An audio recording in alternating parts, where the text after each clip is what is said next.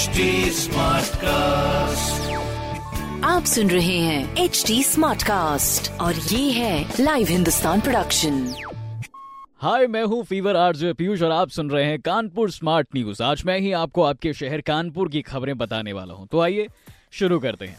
सबसे पहले खबर जो आ रही है वो उनके लिए है जिनके पास पासपोर्ट है, इंक्लूडिंग मी, राइट। तो ध्यान दीजिएगा, सरकार पासपोर्ट पर अब होगी इलेक्ट्रॉनिक चिप, ब्लॉकचेन और भी बहुत कुछ। आईआईटी ने स्कोस्टा तकनीक तैयार कर ली है। अब ये कुछ क्या है, तकनीक कौन सी है, कौन सी टेक्नोलॉजी कानपुर शहर में ई पासपोर्ट लेकर आने वाली है, इसके बारे में विस्तार से आपको बताते हैं। आईआईटी सरकार की महत्वाकांक्षी ई पासपोर्ट सेवा में भी सहयोग कर रहा है।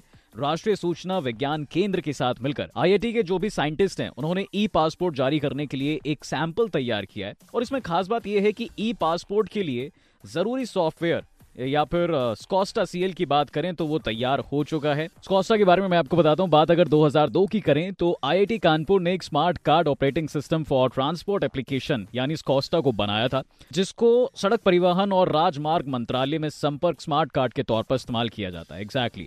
अब इसे इस तरह से डिजाइन किया गया था कि चिप सूचनाओं को संग्रहित भी कर सकती है और चिप के अंदर का जो डेटा है वो ऑपरेटिंग सिस्टम में एक्सेस कंट्रोल प्रोटोकॉल के माध्यम से एक्सेस किया जाएगा। कार्ड की मेमोरी 4 KB से 150 KB तक होगी, तो बहुत डेटा इसमें शामिल हो सकता है। स्मार्ट कार्ड के अंदर का प्रोसेसर 8 या फिर 32 बिट का प्रोसेसर होगा। इसके साथ साथ ये क्रिप्टोग्राफी प्रोसेसर होता है, यानी कई फाइलों का सिस्टम इसमें तैयार किया जाता है। अभी फिलहाल जो है स्मार्ट कार्ड का प्रयोग स्वास्थ्य, बैंकिंग और टिकट प्रणाली में किया जा रहा है। ठीक है जी। कानपुर शहर की दूसरी बड़ी खबर पर ध्यान दें तो हर महाविद्यालय का ऑडिट होने वाला है, जिसमें अच्छा या खराब ब्यौरा दिया जाएगा। तो देखेंगे क्या कुछ होगा, क्योंकि ऑडिट बड़ा तगड़ा होता है, बाय गॉड। अच्छा, इसके बारे में थोड़ा विस्तार से आपको बता देते हैं। सीएसजेएमयू से संबंध हर महाविद्यालय का ऑडिट होगा।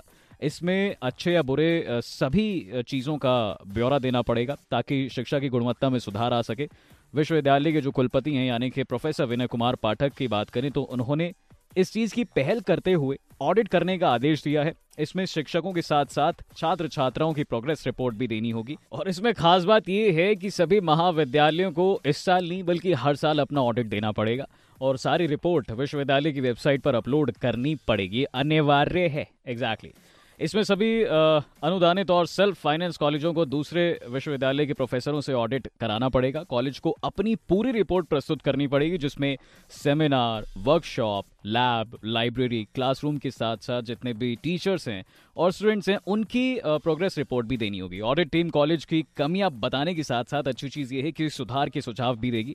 बाकी कानपुर शहर की तीसरी बड़ी खबर पर ध्यान दिया जाए तो कल शाम 5 बजे तक केवल 53% मतदान हुआ। कानपुर शहर में वोटिंग खत्म होने के 1 घंटे पहले कानपुर का जो वोटिंग परसेंटेज था वो केवल 53 तक पहुंचा।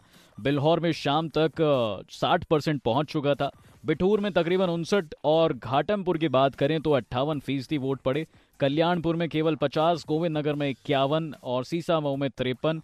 आर्यनगर की बात करें तो केवल 48%, किदवई नगर में 51 और कैंट में 50% और महाराजपुर की बात करें तो 51% वोट पड़े हैं। भाई साहब, कहा जा रहा है कि लोगों ने अच्छे से वोट दिया, लेकिन खबर की माने तो 57% केवल कानपुर शहर से वोट इस तीसरे फेज में पड़े हैं। कुछ लोग तो भाई साहब केवल सेल्फी के लिए वोट डालने जा रहे थे। सीरियसली, फैक्ट है यार, आपको अपना अधिकार नहीं, आपको अपनी सेल्फी दिख रही थी पहले, पर कोई बात नहीं। चलिए, जितने भी हैं इस एक्साइटमेंट में तो कम से कम गए कि सेल्फी क्लिक करके हम वोट जरूर डालेंगे। अच्छी चीज़ ये भी रही कि जो लोग बाहर जॉब करते हैं वो भी वोट डालने आए बिकॉज ऑफ संडे, क्योंकि संडे था तो इसलिए छुट्टी का ऐसे कुछ लोगों ने भी फ़ायदा उठाया।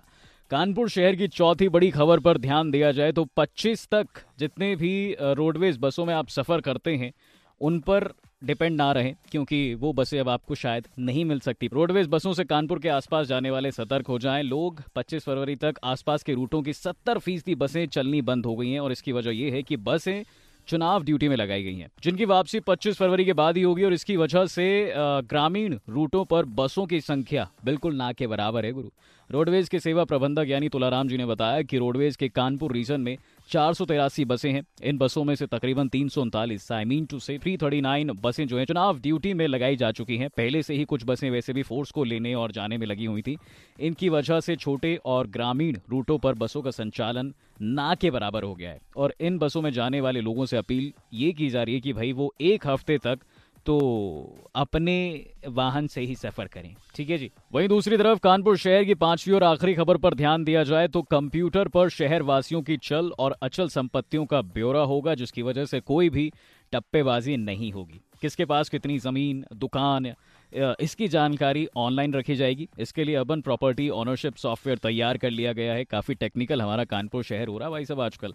इस कार्य के लिए जो है Indian institute for human settlement यानी कि दिल्ली से मदद ली जाएगी। शहर वासियों का बड़ा फायदा ये है कि रजिस्ट्री और हाउस टैक्स में जो धांधलेबाजी हुआ करती थी वो नहीं अब होगी। नगर निगम ने इसे लागू करने की तैयारी कर ली है। लोग अपनी संपत्तियों का 50 से 60 वर्षों से नामांतरण जल्दी नहीं कराते हैं, जिसका अनुचित लाभ उठाकर कुछ लोग फर्जीवाड़ा करके उनकी संपत्तियां किसी और को बेच देते हैं।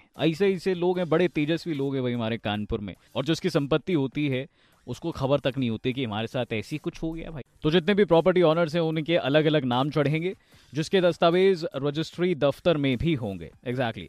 आमतौर पर रजिस्ट्री विभाग को सिर्फ या तो आय से मतलब होती है, इसलिए जो भी कागजात होंगे उनकी जांच के बाद ज्यादा वक्त जाया ना करते हुए इन्हें ऑनलाइन रिकॉर्ड में भी शामिल कर दिया जाएगा। इसके अलावा ऐसी खबरें सुनने के लिए आप पढ़ सकते हैं हिंदुस्तान अखबार। कोई सवाल हो तो जरूर पूछिएगा on Facebook, Instagram and Twitter. हमारा हैंडल है @HDSmartcast।